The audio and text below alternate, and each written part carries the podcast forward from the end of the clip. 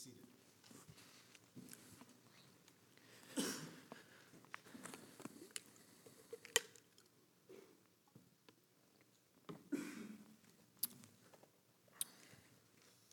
Friends, because the proclamation of the word is a communal affair, it takes a church to proclaim and hear the good news and respond to it together. I pray the Lord be with you.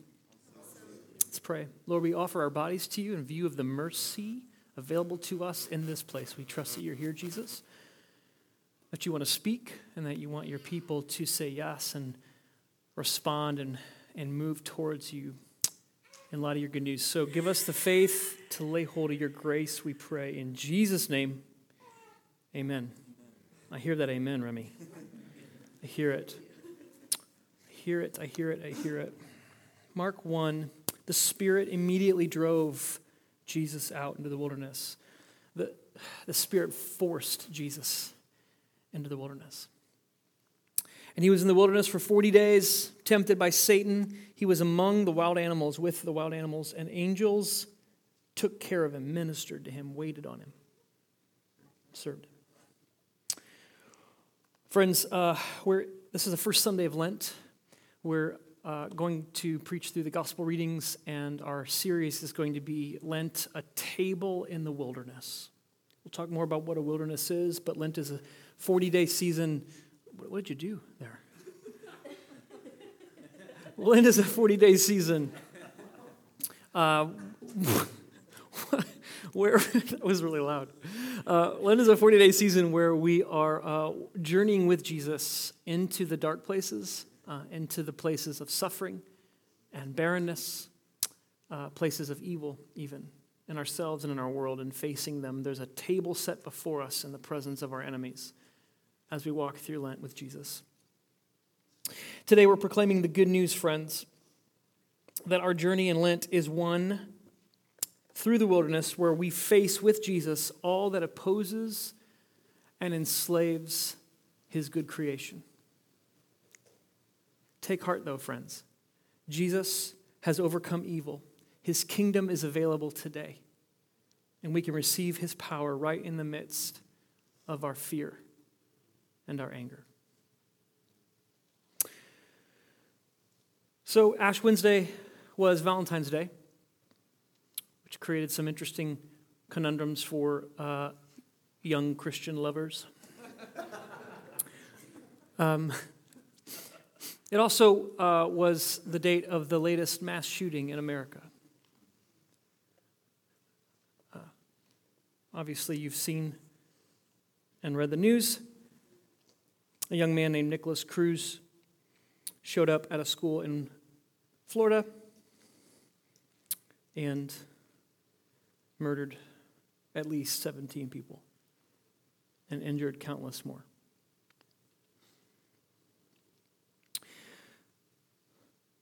There's this uh, liturgy we have in America where, um, uh, you know, we have these. Um, I was, a, I was in college when Columbine happened, but we have Columbines and Sandy Hooks and Lakeland, Florida's, and they seem, and there's been dozens more, and they seem to sort of just keep repeating. And there's this liturgy that happens when, when tragedy strikes like this, when, when uh, kids are uh, shot and killed. There's uh, conversations about mental health and um, kids' lives matter and gun owners' lives matter. And, and with Nikolas Cruz, there's, there's failures around, right? There's the FBI failed and his parents failed by, by dying, and, and, and his friends failed because they didn't report him enough or as often as they should have, and, and legislators failed because assault rifles are still legal, and, and students protests and, and, and, they're, and they're walking out, and, and everyone is just bracing for the next mass shooting because we know, we know, don't we, that it's going to happen again.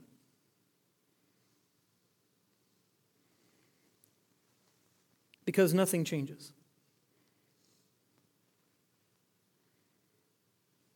Because we're 20 years past Columbine, and Columbine keeps happening. It's like some violent Groundhog's Day where we wake up and we see the shadows of the kids who are dead.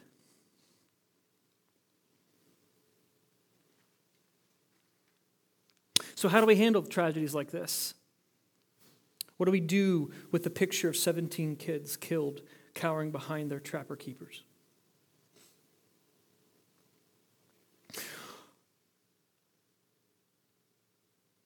I mean, some people get angry. I'm angry. I want to find somebody to blame and let them have it, even if it's on my Facebook page. There has to be somebody to blame for this that I can channel all my anger towards, and they can be scapegoated for this problem.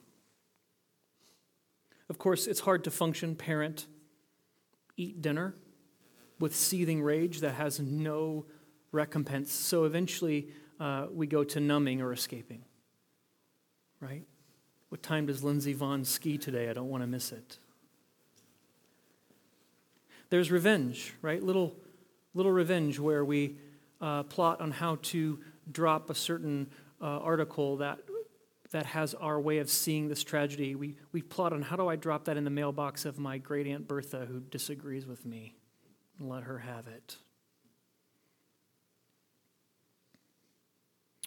Or we simply give our thoughts and prayers. I bring up what happened in Lakeland because, um, friends, every week we, we share a story from our life. Sometimes it's humorous. I talked about Arrested Development a couple weeks ago. Sometimes it's tragic. I'm talking about 17 kids who gave their life at a school this week. Because uh, when we hear the word proclaimed, it's coming always. It's coming into, God's story is always coming into our story. Always into a story. You bring your story here today, and, and God doesn't want you to become smarter, and He doesn't want you to leave here as a good little boy and girl trying harder to do better, but He wants to come into your story right where you live, like the seat of who you are, and call forth new identity and new vocation from you. So we got to get in touch with what we're living. Today, friends, today, today I think our, our nation once again is living in grief, mourning, anger, apathy. I bring it up too because our text today is from Mark chapter 1, and oftentimes when we read the Gospels, we read them as these theological treatises as these tomes of good information and right things to know about God, and we fail to remember that they were written for a reason. They were written, they were, they were provoked for a reason. So the Gospel of Mark wasn't just written because somebody thought, I've got, I got a sabbatical. I'm gonna go, I'm gonna go write the story of Jesus for people 2,000 years later. No, the Gospel of Mark is written in the late 60s AD or CE. Most people think it was written to Jewish Christians living in Palestine, living through the Jewish revolt that was happening in Palestine. Now, it's super important to get this, and I can't do it justice in 36 seconds, but I'm going to try. The Romans had occupied Palestine for centuries with some interruptions.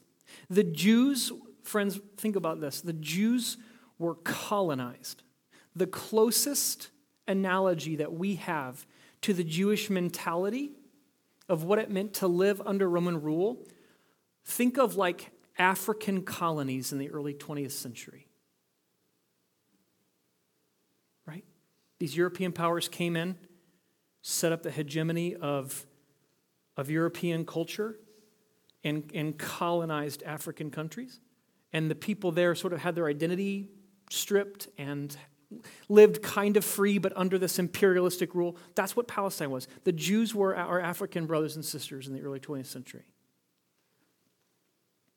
And in the late 60s, they'd had it. Like they were done.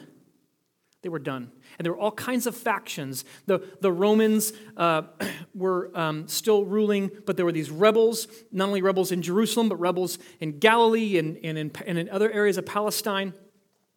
And there were these revolts, and, and the temple was taken, and the, the high priests were all killed, but some of the ruling class got away, and these Jews were like, it was like crossings and double crossings, and all these, all these uh, new people wanted to be king in Jerusalem.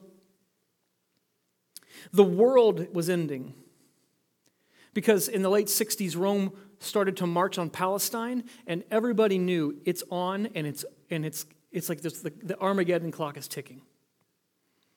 And these Christians, who are still Jews, they're, they're, Jewish, they're Jewish people who follow the Christ at this time. They're, they're not really distinct from the Jews entirely. They're asking the question how do I live in the midst of all hell breaking loose? Whose side do I throw my weight on? Do I, do I, do I go in with this rebel? Or do I go in with the people who are holed up in the temple in Jerusalem? Do I somehow sneak in there? Do I go out to Masada where the zealots are going to make their stand? Like, what do I do? There's promises of salvation, there's, there's wars and rumors of wars. They're asking the question, how do I live how do I live following Jesus when everything around me is going to hell in a handbasket? Is that a question that might have something for us today? Mark helps war-torn, wearied, isolated Christians living in a colonized land full of violence and betrayal and crossings and double crossings make sense of what it means to live in the power of Jesus. Today, friends, in our journey in Lent, we proclaim that Jesus opposes all that enslaves his creation in the wilderness. So take heart. Jesus has overcome evil. His kingdom is available today, and we can receive his power right in the midst of the occupation of our fear and anger. So, most gospels give the story of the temptation of Jesus, and there's these three little scenarios, right? Stones into bread, jump off the temple, bow down to me, right? That's not in Mark. We don't get a story, we get a photograph. We get just little verse snapshot, right? The Spirit casts Jesus out into the wilderness. The, the, when Jesus cast demons out, it's the same verb. So the Spirit casts Jesus into the wilderness, says in Mark 1, drove him out. He was in the wilderness for 40 days, tempted by Satan with the wild beasts, and the angels waited on him. I just want to focus on those two verses. But we don't get a temptation story, we get a confrontation snapshot in Mark. This is a still photo. This is a still photo. There's not drama here. There's just Jesus was tempted, click. And what's in the picture?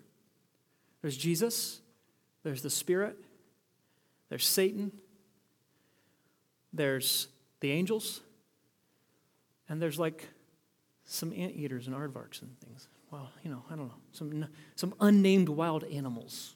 There's a zoo out there. Let's take a look at this, friends.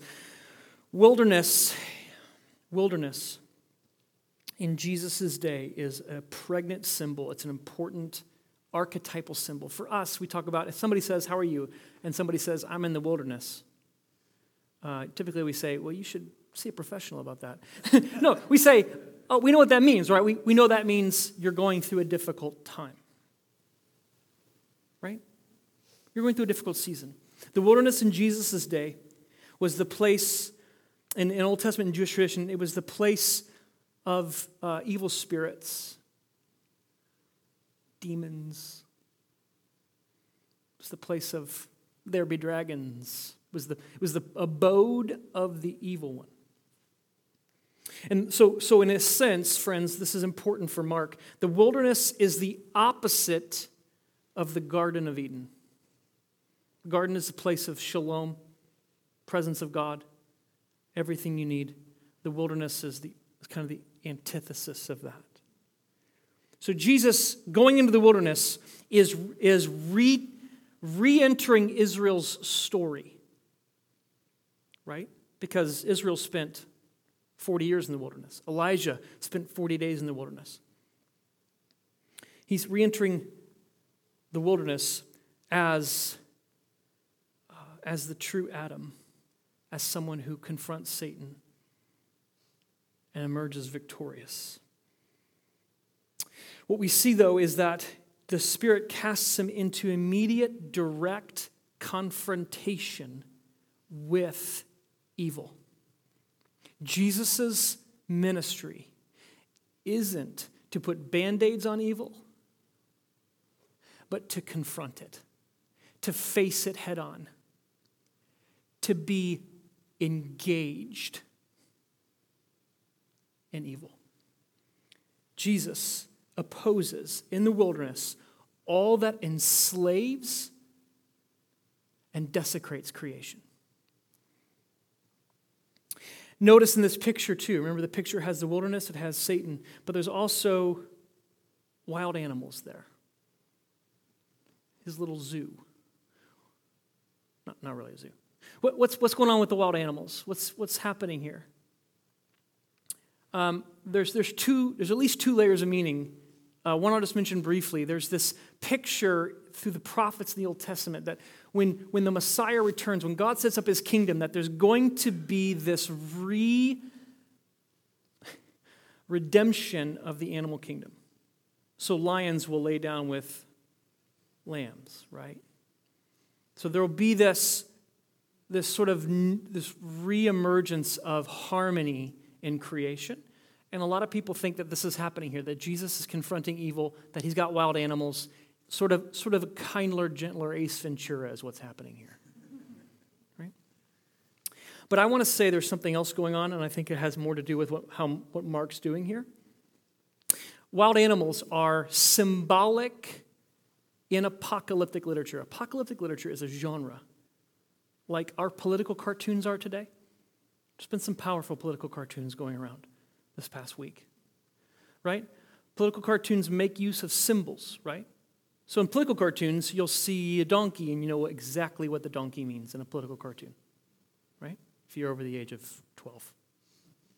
Or an elephant, right? You know exactly what that means in a political cartoon. Well, the political cartoons of Jesus' day were apocalyptic stories, like the book of Daniel is, is an example of apocalyptic literature. And the book of Revelation is, a, is an example of apocalyptic literature. And, and this was highly symbolic literature that was meant to critique the political powers of the day. Right? It was like, it was like kind of satire and also kind of like um, crossfire, like all, all, all together.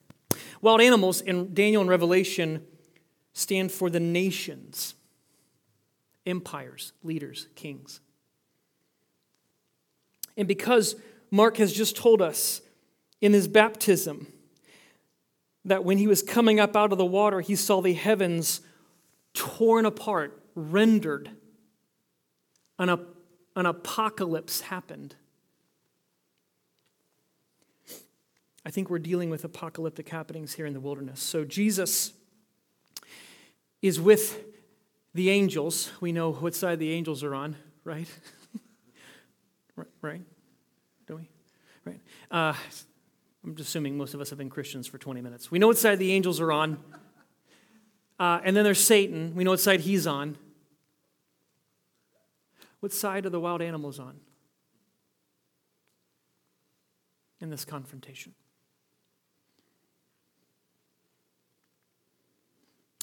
What do you think? Well, in Daniel and in Revelation, they're not on God's side. They are opposed to God.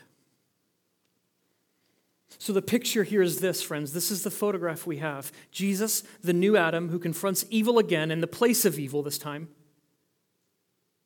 He confronts how evil takes shape in our world. He confronts the evil that is, that is inhabiting in the systems and structures of empires, kings, and leaders. But here's the crazy thing about this photograph Mark doesn't tell us what happens. It's just a snapshot. Again, it's not a story, it's just a snapshot. There's Jesus confronting Satan and Satan that lives in the, in the hierarchy systems and structures of the world. And then he's back in Galilee. That's how Mark tells the story. Except he does tell, tell us how it ends because Jesus comes into Galilee, right? Verse 14. John was arrested. By the way, the wild animals, they're arresting people like John. You see, you think you have bad kings and bad leaders now? 66 church, AD church? John also had a tyrannical, maniacal, drunken king who was arresting people and beheading them. John's about to be beheaded too, by the way. The wild animals are, are always on the side of Satan, Mark's telling us. Jesus comes into Galilee and he starts preaching a sermon, a very churchy thing, right? Repent and believe. Do some Christian things, Jesus says, right? Except that this is the actual words, almost verbatim, that an emperor of Rome would send out with a herald to announce that he had just kicked the butts of whoever reigned in the place before. They would go out with the, the good news of victory. And so Jesus comes out of the wilderness, just a snapshot. What happened? I don't know. Oh, let's hear what Jesus has to say. Comes into Galilee and says, Good news, the time has come. All that makes creation suffer, including the demonic systemic powers and evil of the empire that we're living in, has been vanquished. The kingdom of God is at hand. Turn and trust me.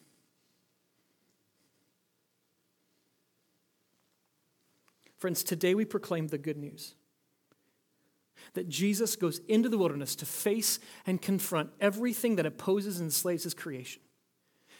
But take heart, Jesus has won. His kingdom is available today. And we can receive his power right, right in the midst of the opposition.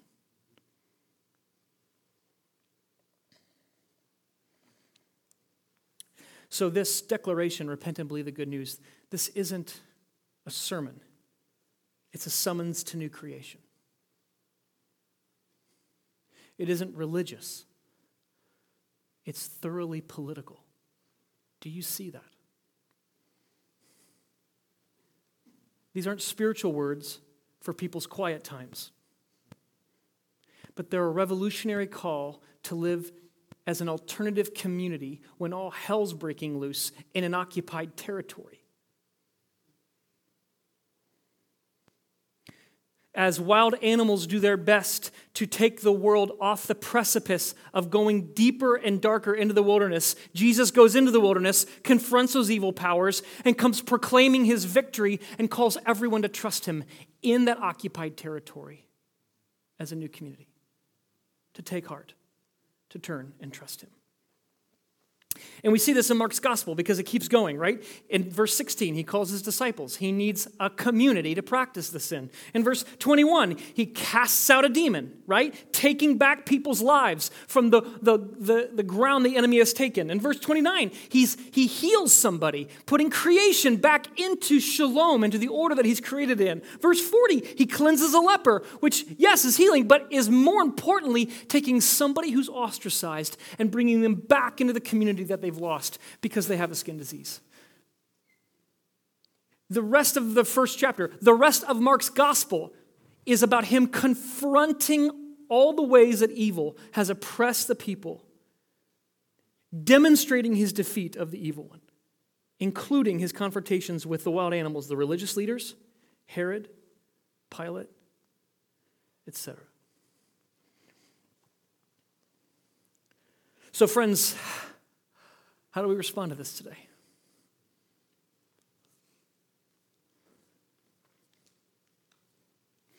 What do we do with this good news that Jesus has overcome evil, that his kingdom is available immediately, tangibly today, that we can receive his power right in the midst of our oppression, opposition, fear, and anger? Well, immediately I confess to you that I am more in touch with how other people need to respond to this than myself. Give me three or four sentences about you, and I will tell you how you need to respond. I'm in touch with that. I want to just say this too, as, um, um, as, a, as a wealthy American Christian. Um, if I place my story into Mark's story, I have way more in common with the religious leaders and the Herodians than I do with the community this was written to. This was written to a minority community on the margins of power, and I'm a majority person at the center of power. I frankly don't know what to do with that.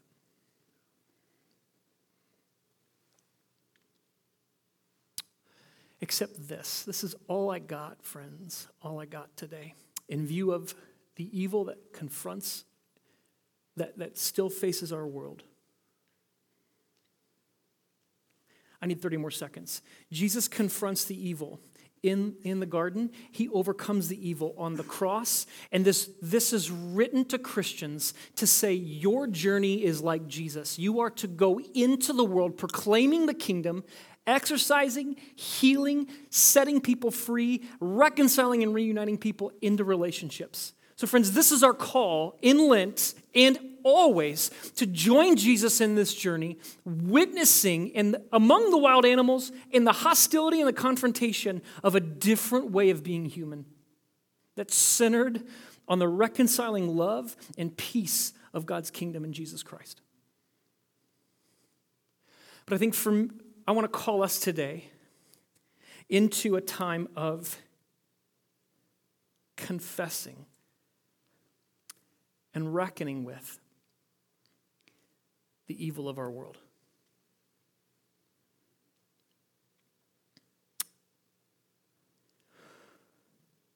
Because the wilderness is hard for us, especially when it happens in Florida or Syria or Mexico or the ghetto, anywhere but my neighborhood.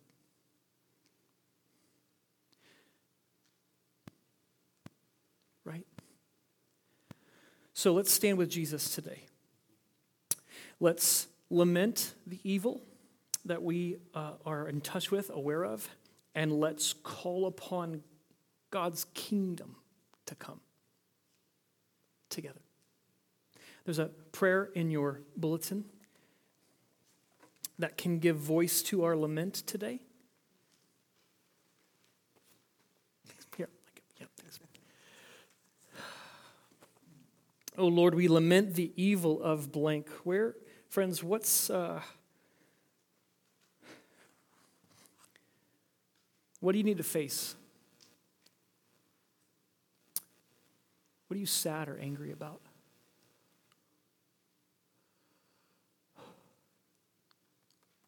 Happening in you or around you. We have, we have no way of offering the good news unless we confront and face the evil of the bad news. Oh Lord, we lament the evil of blank. May the power of your kingdom confront the powers of darkness in our world.